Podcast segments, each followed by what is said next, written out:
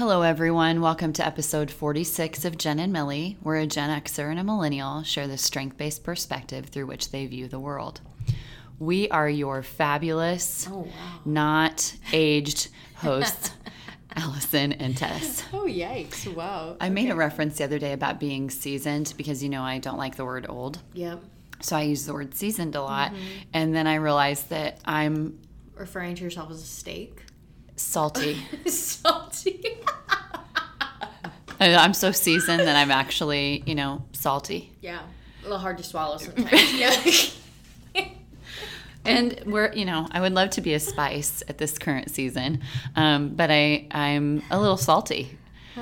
And so then I thought, wouldn't it be fun thinking back to the fabulous Anne from Blair, who once said she has spices in her spice rack who are older than you, who are, as if spices are real people, spices in her spice rack that are older than you are. If we were determining our seasoned, when I talk about the word seasoned, if you were determining your spice in relationship to your mood, your generation, your strengths. So I'm going to own slightly salty right now. Oh my gosh. I feel like I'm in, I love that question. The first one that came to mind, I feel like I'm in a paprika kind of place. Okay, do you remember Blue's Clues? Yeah. Paprika? Okay, so the little baby, because there were salt and pepper. And then, baby paprika. That's definitely not what I meant by saying I'm in a paprika kind of place. Okay, well, but, you know, interesting though. But like Spanish paprika, like... a little bit of just like... And immediately I think of Blue's Clues baby paprika. Oh gosh, okay, I need a different one then.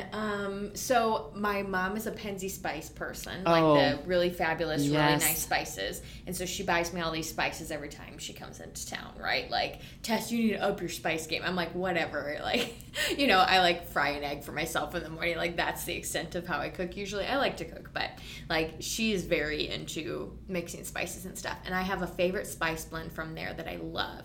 And it's got like some coriander in it, paprika, pretty peppery. It's called Arizona Dreamin', and it's a very like almost seems like a little bit of like charcoal grill-esque, and I love to put it on veggies. And I just like whenever I cook, I usually just saute a bunch of veggies. And so maybe if you think of baby paprika, when I say paprika, I'm going to change my answer to Arizona Dreamin' because it's a little bit of more of like rustic, burnt, charcoal-y, like, kind of essence. And so that's how I'm kind of feeling. Okay, so I'll add that to our worth mentioning board. That's good. Arizona Dreamin'. Arizona Dreamin'. Mm-hmm. Penzeys spice. Yeah, but anyway, okay, good question. So I had a couple things I wanted to bring to your attention. I loved this quote. So again, from this crazy accurate calendar that I got from Jen that has a quote every day on it. That's so awesome. The quote today, and I've shared with you so many of these, but I thought this was perfect for recording Jen and Millie. It is from a Greek writer and philosopher, Nikos Kazantzakis. Kazantzakis? It's a very intricate last name. I'm probably butchering it. He might not still be alive probably at this point, so he might not really care, but Greek philosopher. But he says, since we cannot change reality, let us change the eyes which we see reality. And I was like, what about, like... it was just perfect, I think, for even the strengths perspective, right? Like, yes. And that's what I love when I tell people about it, and especially the stat of, like, you're 3 times higher to rate a higher, a better quality of life, right? If you have someone in your life focused on strengths or you're focused on strengths, because it doesn't change the circumstances, right? Like, life is still hard. Bad things still happen. Mm-hmm. Things that don't make sense sometimes, right, in our world. And but choosing to view things from a strengths-based perspective, right, is really just choosing the lens. The lens is the term Gallup uses, but I just love choosing even the eyes with which we see the world and see the reality, that it doesn't change it, doesn't make it any different, but it allows us to interpret that in a better way, right? So, well, it's the choice that we have. Mm-hmm. Yeah. And I think sometimes that that word is really... become more meaningful to me than ever around choice.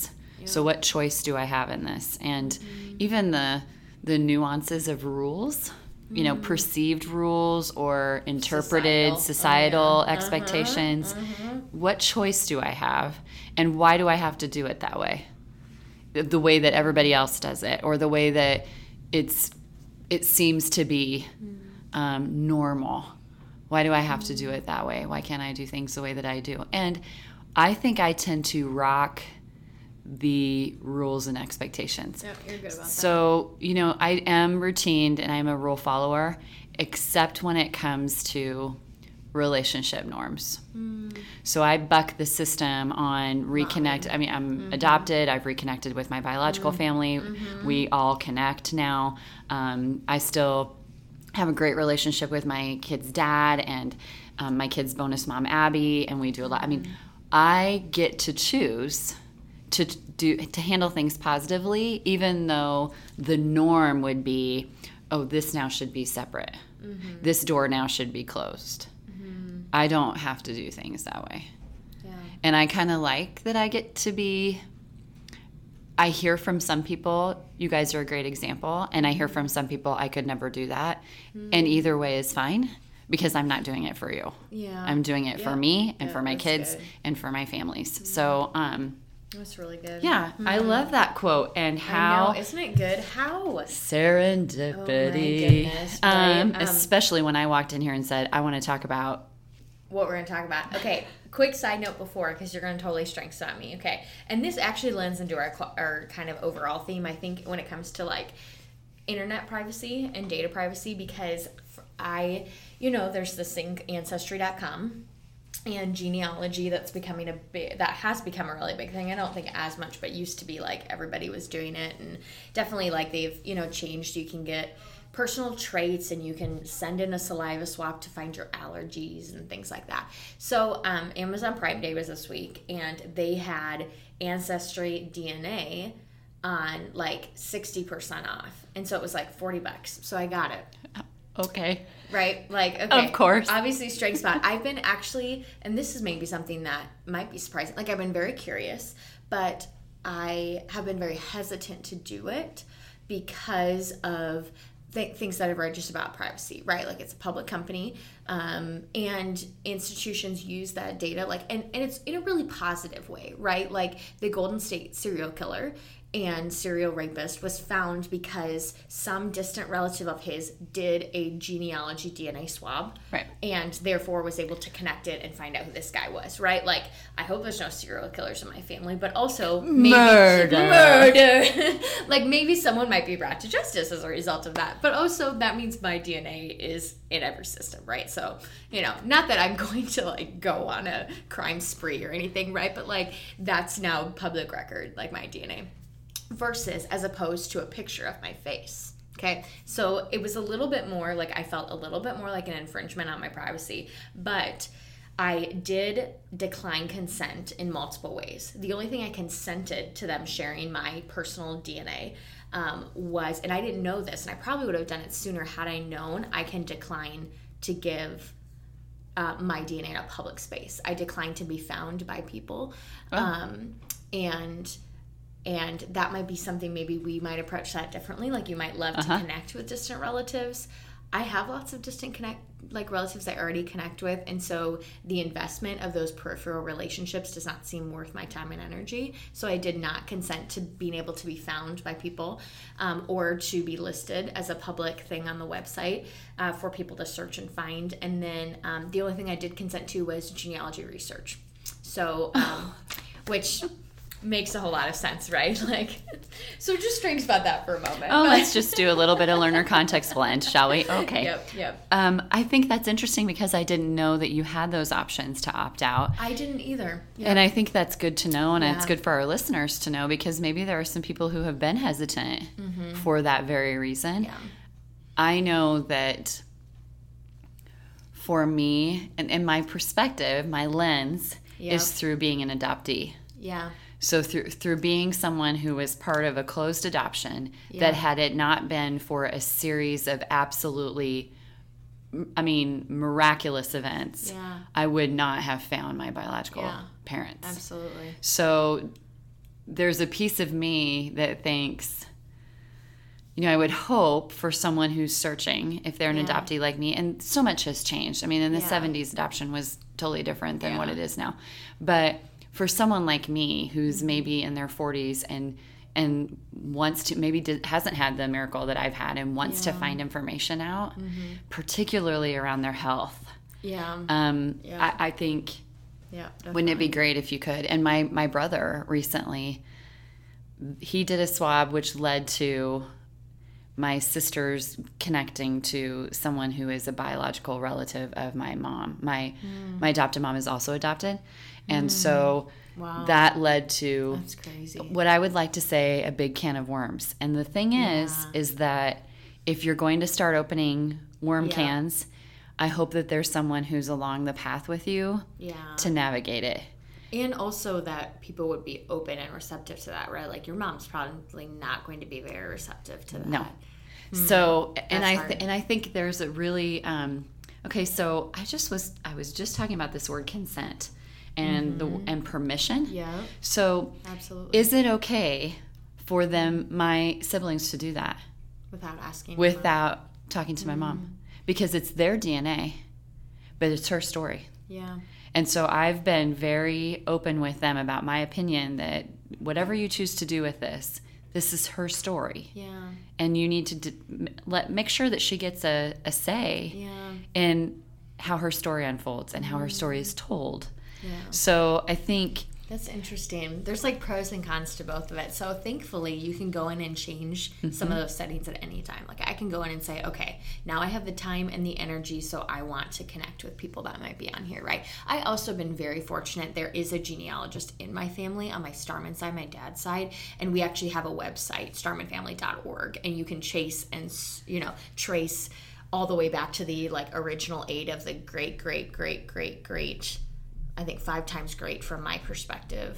No, it would be more than that. Ancestors in Czechoslovakia at that time, and the farm that we still have that's still in the family line. Like, thankfully, like I think so. If I hadn't had that, maybe I would have done this earlier. Had there not been literally a genealogy website for my family. And you do a big reunion, right? We do a reunion where they come over. So we have some relatives in New Jersey now that immigrated later to the United States. So there's like an original 8, and I think it's my grandpa's 5 times great. So it would be my 7 times great.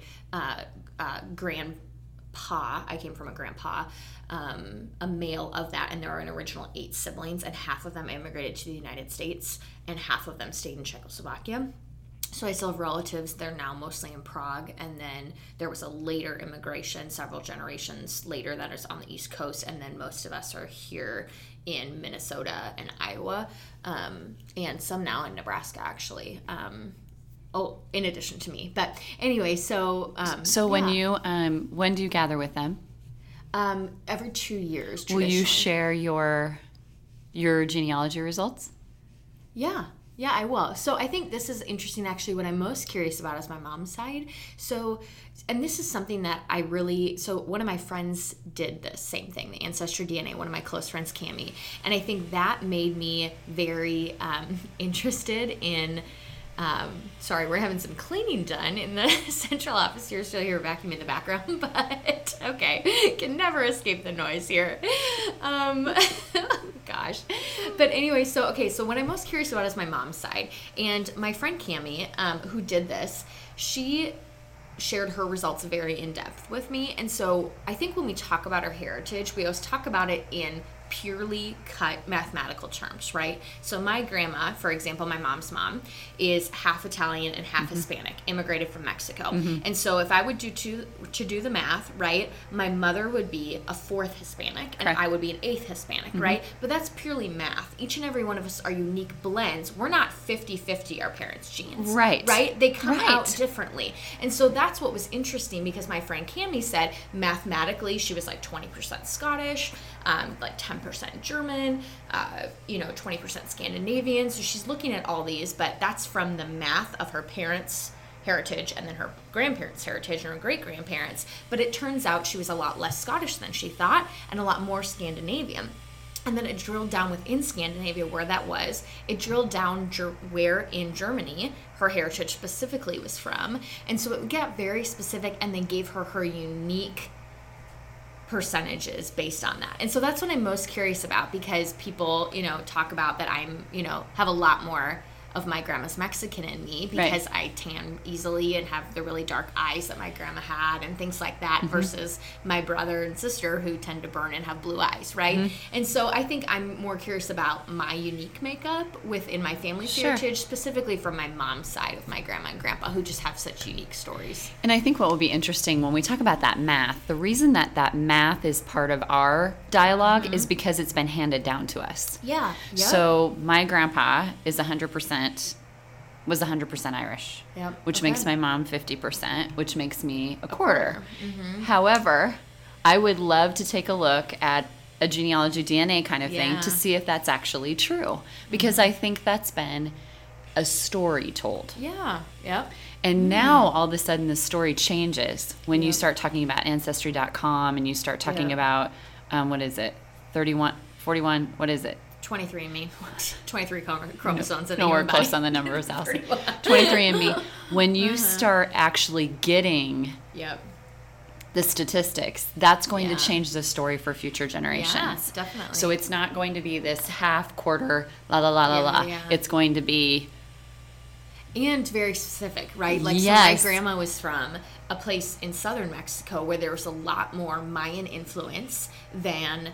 immigrated Spanish imperial influence, right? So she has a lot more native, Hispanic, native Mayan blood within her rather than, you know, so very specific heritage and genealogy, you know, which is just very, you know, I think very unique and interesting, like for Cami, my friend Cami, to say like this very specific geographic region of Germany is where my family's bloodline is from. Like, crazy how they can tell that from your saliva. Yeah, how can they tell that? Like, and they're not, I mean, they're not looking at public records. I mean, they gathered my name and information, but it's all from a little bit of saliva. Isn't that crazy? DNA is amazing. It's insane. So anyway, that's like a major side note to say it totally contexted me, but I have, I think, not entered into it for specific reasons before, but I'm excited to hear about it. So my DNA's in the mail. I can't take it back now. Be like an envelope opening.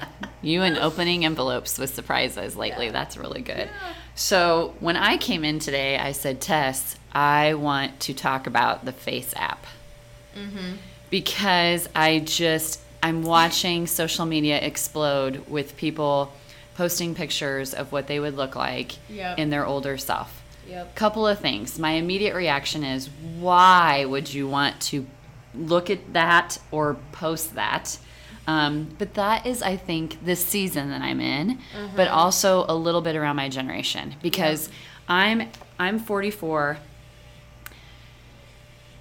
I'm in this stage of life where I'm thinking about what's next in a completely different way than your generation is thinking about what's next. So I don't want to see a picture of what I'm going to look like, because that's a person I really don't want to know anytime soon. Oh my goodness. So I don't want to see that picture. However, I cannot believe it has absolutely thrown me, the people who are posting these pictures. Totally unpredictable. Not the typical. So it's not my typical, and I love all my Facebook friends, I just want to state that, but it's not my typical people who post a meme a minute or who post recipes 45 times a day or try to get me to buy a product from them or whatever, fill in the blank. It's not my regular posters. Yeah.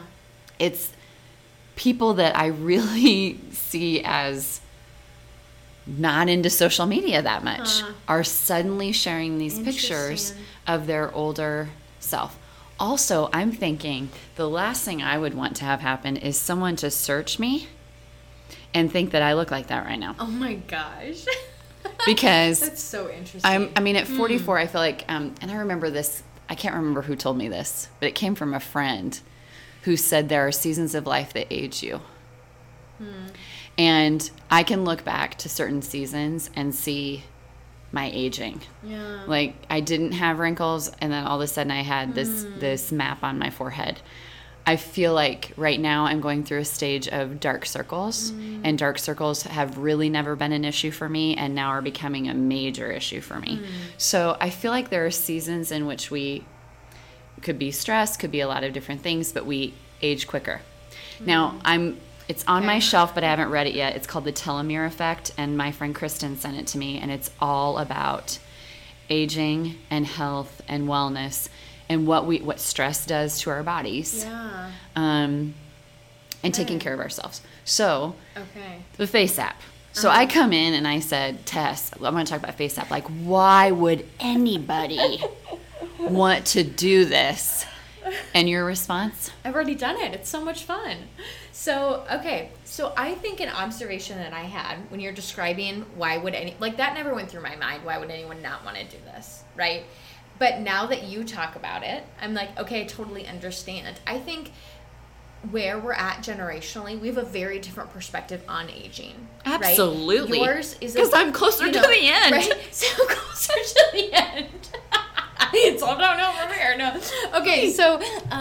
Okay, so I would surmise, or maybe posit this, and you can correct me, that your approach to aging, even probably when you were my age, was fairly negative. Yes. Right? Like, aging is bad. Right. Right? I don't want to get older, right? My perspective to aging has always been positive. Always. Like, I cannot wait to be older. Okay. All right. I think just this is the difference here, okay? Here's the difference is because you're so young right now, you can say that. Okay, yes, but also I think part of it is a strengths thing, right? I think it's generationally, but also, like, I have always been an old soul. I've always related to people that are older than me. I've always been a little bit of ahead of where my generation is at. Always been described as a little bit more emotionally and relationally mature than a lot of people my age. And so I've always felt like I'm trying to play catch up. So I can't wait to celebrate 25, right? That was an awesome birthday. Like, I can't wait to get to 30. Like, these milestones, I cannot wait to get to 50, right? Like, I can't, like, honestly, I just can't even, my futuristic is solo, I can't even imagine being 50, right? So that's also part of the concept of, like, I have contacts so high, so I want to, I like see myself now, and then I see myself on a porch as an 85-year-old. Like, sipping my coffee. Oh, you will be such a rockin' grandma. I know. Okay, that's it. I'm like, want to be, you know. So that's where, but I don't see any of the middle, right? So, like, that's how my futuristic works. Okay. Or the lack thereof, right? And so I think it also is a little bit of, you know, and maybe a little bit of the basement or the learned behavior of your woo, right? That says, like, so your statement about what if someone finds a picture of me and thinks that's what I look like? Like, that didn't even go through my head. Like, who's looking at pictures of me on, you know, like, who's trying to find what I look like on the internet? Like, who wants to connect me with me via the internet, right? Did you hear what you just said? Who wants to connect with me via the internet? Yeah. Oh, everyone. That's like, what we do. Yeah. That's what, like, social media is for. I'm thinking, like, the people that I'm connected with on social media or want to connect with me, I have some face-to-face relationship with them already. Sure. Like, I'm not connecting with people who randomly have sought me out, so they know that that's not a real picture of me. Okay. So that's my perspective, is my relator pops up, right? That's right. Like, I'm not going to be friends with somebody on Facebook that I don't know in person, right? And so I think your or that statement is like, nobody's going to be randomly searching me out, not having either, like, seen me present or met me in person or know a friend of a friend, right? You don't ever randomly search someone via social media to see what they look like. No. Not in general? All right. There's so many questions we have to ask our listeners, because I think we take a poll, and I think this is going to go 50-50. I mean, I think, like... I mean, I've done it a few times, but it's always been like, there's a reason I'm searching someone out that I haven't met in person. Like, they married someone I knew in high school, right? Or, okay. All right, you know, time out. So, like, let's do that.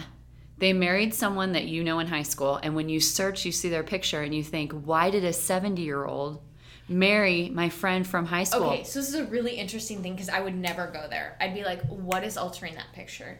Right? But they look, like, so accurate. Okay, yes, they all have a stamp on them. This is FaceApp in the bottom right-hand corner, unless someone's cropped that out. Also, I had a really interesting conversation with one of my professors. I grabbed coffee with her earlier this week, and she talked about intrinsic values that we have and what are dominant values. So if we have two things that are in conflict with one another, that cause cognitive dissonance, what overrides what, right? And so in your mind, if you see that picture of aging and someone you met in high school or someone you knew in high school married someone that was super old, you'd be like, what are they doing together? Because relationships override your values, right? For me, logic overrides all values. Oh, you're just backing Sean. Everything Sean has ever said to me since he's been a young kid. You have no logic in your argument. It's nothing but feeling. No, you totally have logic, but like you have logic, right? It's like, okay, so the example that she gave was, you know, white evangelical people that support Trump. Not to get political here, but like in the end, they're going to cause cognitive dissonance because what he's doing is not aligned with the gospel, right? And so for a lot of white evangelicals, it has meant siding with believing in Trump over believing a Christian gospel message. Two very important values. So for you, relationships and logic are very, very important. Yes. When they conflict with each other, something has to win, right? Something has to win. It's so the other example she gave when she describes this, when she's teaching it in class, is if you see somebody floating towards you, you see in your head someone floating, or you see in the flesh, somebody floating towards you, right? Do you automatically dissuade and disbelieve the law of gravity if someone's floating towards you, right? Or are you like, she's like, no, I'd be looking for the strings. I'd be looking to see, you know, how they're floating, right? Because you have these two values that are coming into conflict, the reality of what you're seeing, right? And what you have learned in your intrinsic behavior, right, as the law of gravity. So in the end, even though two things can make sense and you can hold them as value, when they come into conflict with one another, something has to win in the end, right?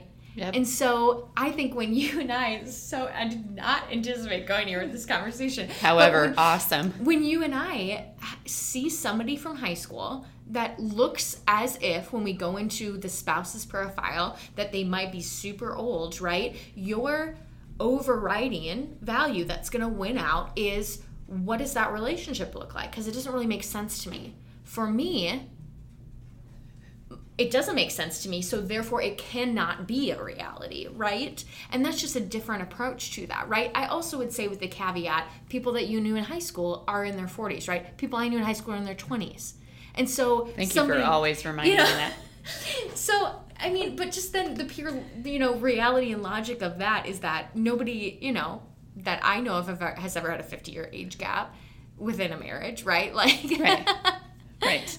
So my thought around this FaceApp, which there's a ton that we need to cover in that dialogue, but my thought around the FaceApp is, how do people feel about sharing that? I mean, you brought this up with genealogy. How do people feel about that being shareable or being a public kind of thing that is owned by the FaceApp people, that they can share in any way that they want? And I said, why would someone do that? And you kind of reminded me, hello, that's what Facebook is. That's what Facebook is. Like, your pictures are everywhere. Right. And and thankfully I have my pictures on there, because twice in my life my computer has gone to, and had I not had them posted on Facebook, I wouldn't have them anymore. Yeah. So when I think about some of these things, the feeling overrides the logic.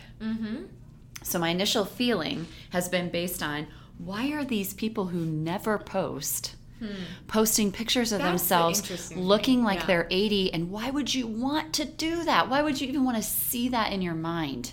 So I would say so this is an interesting dialogue too, because I don't know that I've noticed that necessarily, that it's been, I think most of the people I've seen it from are people I see it from pretty frequently, or see posting from pretty frequently.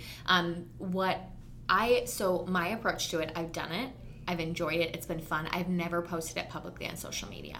Well, and now I want to see it. Yeah, I'll definitely show it to you. It's less about posting it and more about my lack of wanting to conform to what is trending. Got it. Which is an adaptability, but also a generational and personal value, right? Like, everybody's posting their old self, so I don't want to be that person where I'm popping up again as yet another person that's following a trend. So I have to know this. Did you love the picture? I loved it. Of course you did. I loved it. Of course you did. I'm like, I'm going to be such a cool old lady. And I don't even want to say grandma, right? Because then that's culturally normative.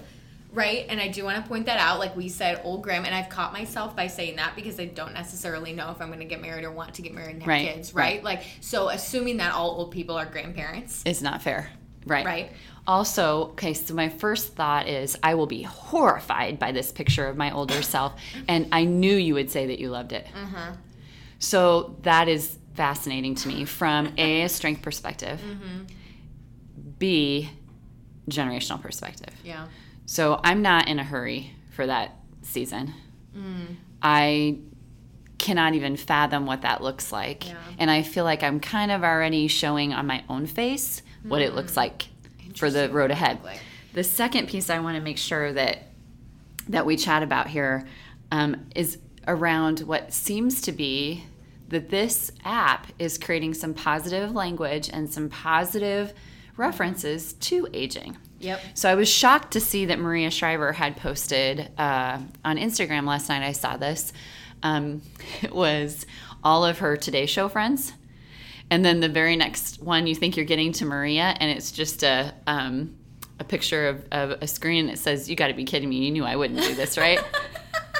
That's awesome. But it's opening up a dialogue about aging because we tend to not speak positively about aging. And I've mentioned before, I'm reading Mary Oliver's, not Mary Oliver, I keep saying that, Mary Pfeiffer's book, Women Rowing North, and it's all about how women in particular they feel like they're invisible mm-hmm. as they age. They feel like they become less valued. They're not important. They don't know their role. And I think I've had so many conversations recently, and this is, again, my generational perspective. So many conversations with women about what parenting and what life is like when your kids are adults. And if you've been an involved parent, it's a different season. Getting to know yourself again, getting to know time again, mm-hmm. open time. So I just thought of recently the fact that since I have been very, very, very young, I've always been in a mom role. So I started momming actually about the time my dad died because my mom kind of just couldn't parent at that time. And then right away, there were three more littles in our life. So I took on a mom role at a very young age. Yep. So I have essentially been momming since around 5-6 years of age. Hmm. I don't really know how to not. And so that has helped me be very thoughtful about other relationships and the way that I step into a mom role, even when people don't want that. And my understanding of maybe pushing the limits of what's fair. I mean, I'm not everybody's mom. And that's been helpful to me to just kind of think through and consider a little bit, but also why I naturally do that, or I'm naturally drawn to people for that reason. Yeah. But if this Face app is positive because it opens dialogue around aging and it helps us see more worth in those who look like your 80-year-old you. Yeah. And you are in the grocery store and you see the 80-year-old version of Tess and you are more kind and you are more generous and you are more willing to connect with that person. Yeah. Then okay, yay for the Face app. And I think even like what I like most is people that have a very negative perspective towards aging, right? To be able to see it that not everybody views it that way, right? Mm-hmm. And until we voice that, I think you'll always think aging is just, people won't ever appreciate me or love me or see me the way, right. You know, the same way they do now as they will when I'm older. Okay, so this brought me to this morning on my way into the office. I was listened to Modern Love. It's the New York Times love column. Awesome.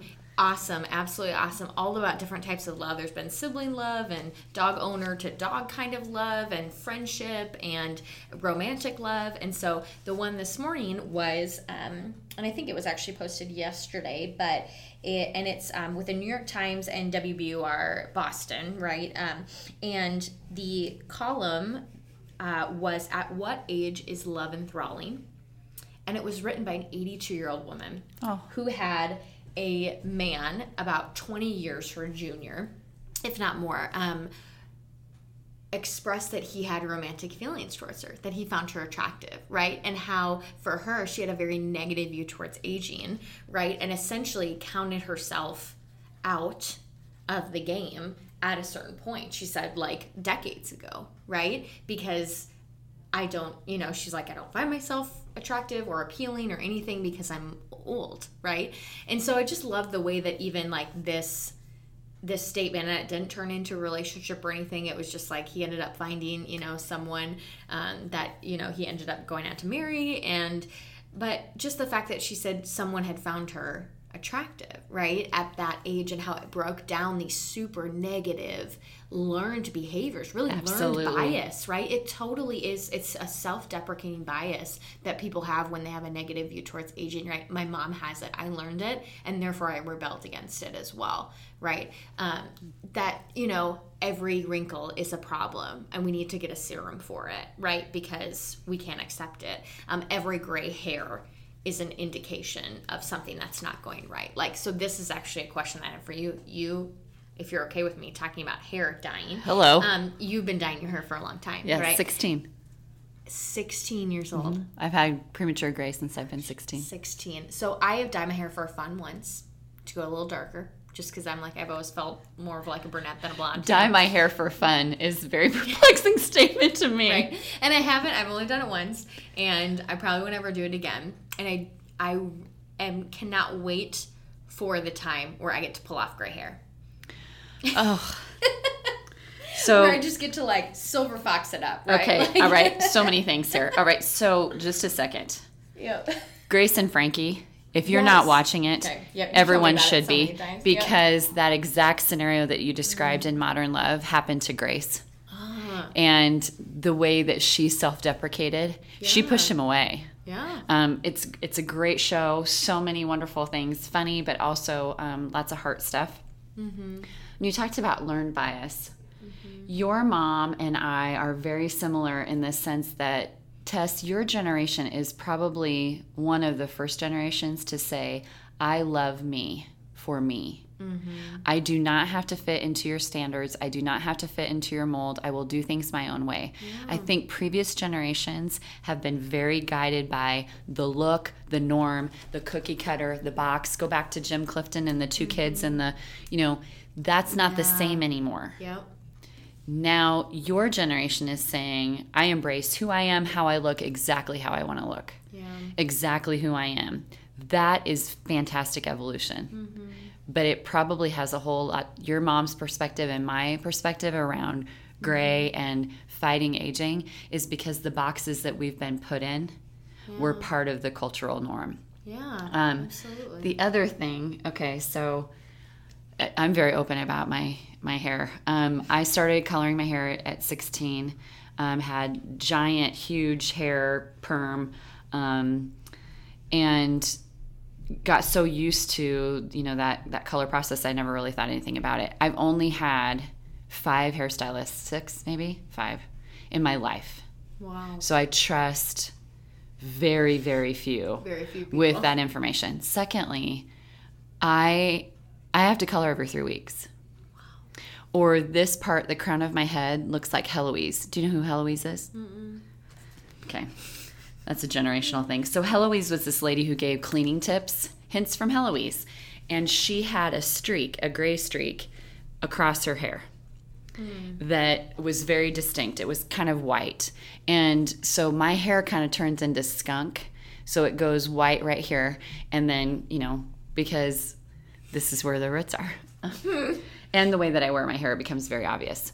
When that starts to happen, mm-hmm. it affects me tremendously. I think I look terrible. I think I look more tired.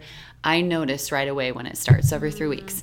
Now, what I will say is if all of you don't have a great hairstylist who makes you laugh, who you can cry with, who you can share things with, then you are missing out. And Scott, I am so grateful for Scott, because I not only go in to have my hair colored every 3 weeks, I go in and I leave with a sense of gratitude and joy, and he knows me. So you can, you know, obviously you can't see me here, but it took 3 haircuts to get to my current length because he knows me. Mm-hmm. Because he knows if he would have cut it short right away, I would have panicked and probably had an episode in the salon. Yeah. Oh my gosh. So he knows me, and I think when I get my hair color, when I walk out, I feel really, really good about me. Yeah, that's awesome. But that's also very generational. Yeah. So I watch the ladies that come in and out of his salon, and most of them are older. And they're witty and funny, super funny. But they're getting their hair done. Yeah. They're getting it set and styled, getting their hair done. People used to go in and get their hair done. Like what we call blowouts, right? Yeah, is essentially the same thing. Yeah. They were just getting their hair curled and done. Which is so funny. And they would wear bonnets and little things to protect their hairstyle. So when I think about that, I think about the way that people, it helps people to feel a certain way about themselves. Yeah. That may be very generational. Oh, yeah. Your expression of self is where you feel in you. Yeah. For other generations, I feel like their expression of self, where do I fit into this cultural norm that's been given to me? Mm-hmm. Or what does my external self-expression need to be? So how many people in my generation completely replicated Jennifer Aniston's hairstyle in Friends? Oh, my gosh, yeah. I mean, lots. Yep. It wasn't something that was original. It was something they saw on a screen, and everybody went out and replicated it. Huh. I think your generation does less of that. Hmm. Previous generations see a picture of what it's supposed to be and maybe try to emulate that. I'm grateful for you, and I'm grateful for your generational perspective, because you also have led me to be more authentic in just saying, this is me. And like we talked about last time, I've watched you this year really come in to your authentic self. Yeah. And that's what we want for everyone. Yeah. We want for everyone who is listening to think about your authentic self. The other thing I want to say about FaceApp before we wrap up, if people think they're going to look like that, they better get on A, an exercise program, B, drink a lot of water, get really serious about their nutrition, and they cannot continue to live the way that they do and look like that. Uh-huh. That FaceApp makes you look like a good old.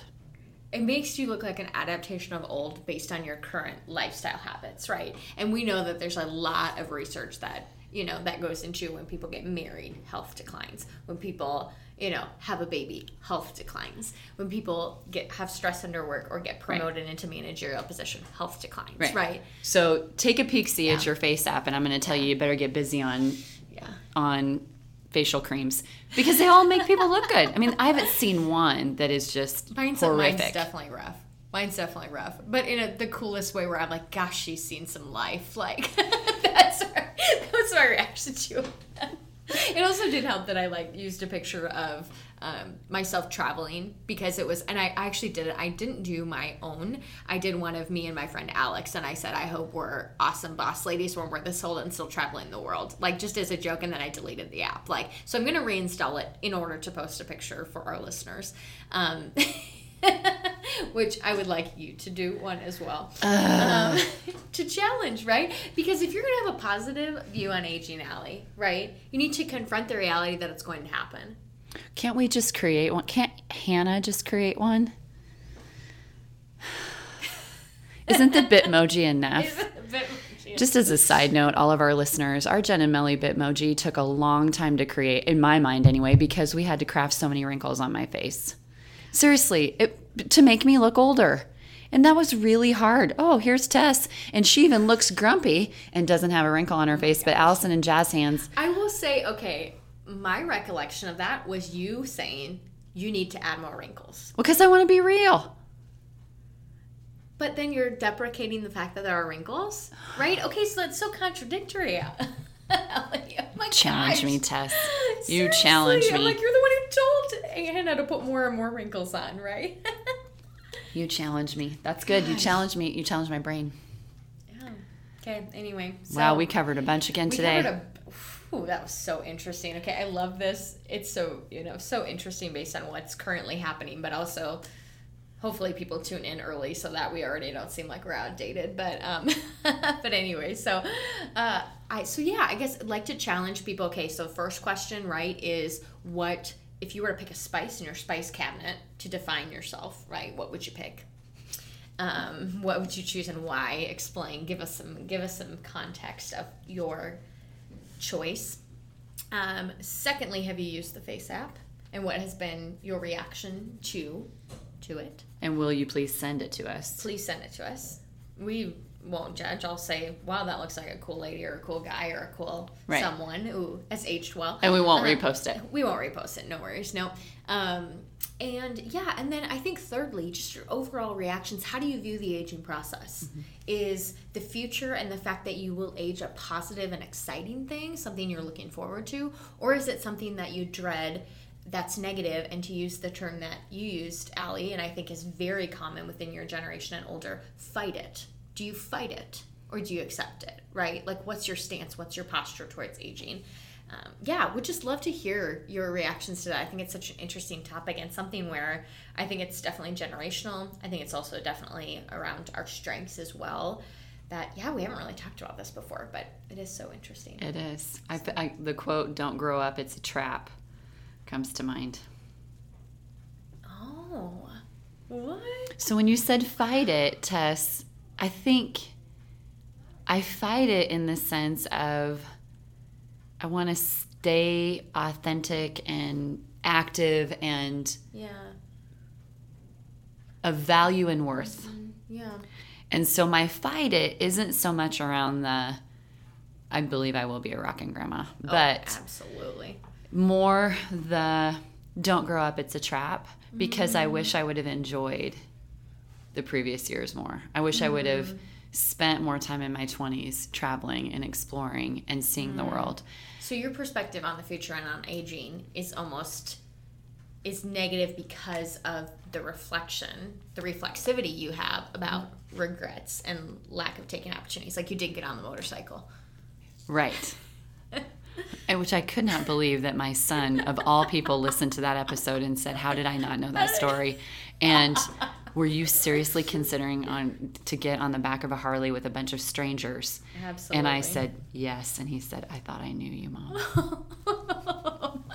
Oh, gosh. So interesting. Okay. Well, I'd love to hear the reactions. I do want to also foreshadow the next episode. Okay. Because, well, we are approaching conference, but I think let's try and squeeze in an episode before that. All right. Also going along, because you have requested this episode for a while. Okay.